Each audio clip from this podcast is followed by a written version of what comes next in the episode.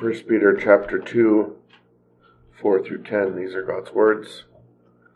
Coming to him as to a living stone, rejected indeed by men, but chosen by God and precious, you also, as living stones, are being built up into a spiritual house, a holy priesthood, to offer up spiritual sacrifices acceptable to God through Jesus Christ. Therefore, it is also contained in Scripture Behold, I lay in Zion a chief cornerstone, elect, precious, and he who believes on him will by no means be put to shame. Therefore, to you who believe, he is precious. But to those who are disobedient, the stone which the builders rejected has become the chief cornerstone, and a stone of stumbling and a rock of offense. They stumble, being disobedient to the word to which they also were appointed. But you are a chosen generation, a royal priesthood, a holy nation, his own special people, that you may proclaim the praises of him who called you out of darkness into his marvelous light, who once were not a people, but are now the people of God, who had not obtained mercy but now have obtained mercy. So far, the reading of God's inspired and inerrant word. First Peter is written to a church that was suffering persecution. You might remember that earlier this week, when we were thinking about Matthew 5, verse 16, and men seeing our good works, glorifying God in heaven, we noted that in Matthew 5, that also came in the context of persecution. Uh, and we looked at verse 12, just two verses after our reading here,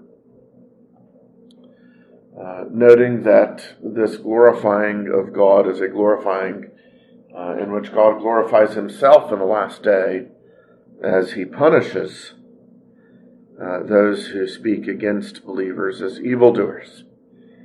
Uh, and there are those who find the church offensive and find Christ offensive.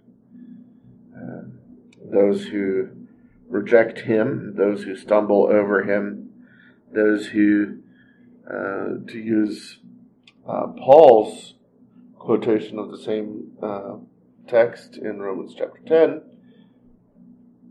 the, uh, the same text from uh, Psalm 118 the Jews stumbled over him because they wanted to earn their own salvation. So they could not receive that God became a man uh, in order that salvation would be through faith. It is necessary that God become a man, that salvation would be through faith in him. Uh, not only uh, because only Jesus has the worth or the value to atone for our sins, and only His righteousness can be our worthiness before God, but because God's intention is for Jesus to be the one in whom God is glorified. He's the chief cornerstone. He's the one from whom uh, and in him the Lord is building a spiritual and eternal temple for His own worship.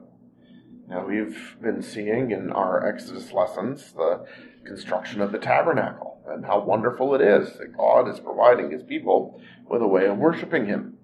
Uh, but heaven and the highest heaven cannot contain God, much less a tab- tabernacle, much less the temple uh, which Solomon built. Uh, in fact, when Solomon was dedicating his temple, he prayed that very thing heaven and heaven, heaven and the highest heaven cannot contain you, much less this little house that I've built. But God is, as it were, contained since the, in the person of the Lord Jesus Christ. Um, and we are united to Jesus. So Jesus is the living stone, coming to him as to a living stone, rejected indeed by men, but chosen by God and precious. So he's saying, they rejected Jesus, but Jesus is uh, God in the flesh, the temple of God, God Himself, uh, and uh, those who are being joined to Him through faith because they have been chosen to be made his people, because they have been chosen to receive mercy, they are being united to him. And so Jesus is that chief cornerstone uh, that Psalm 118 was talking about.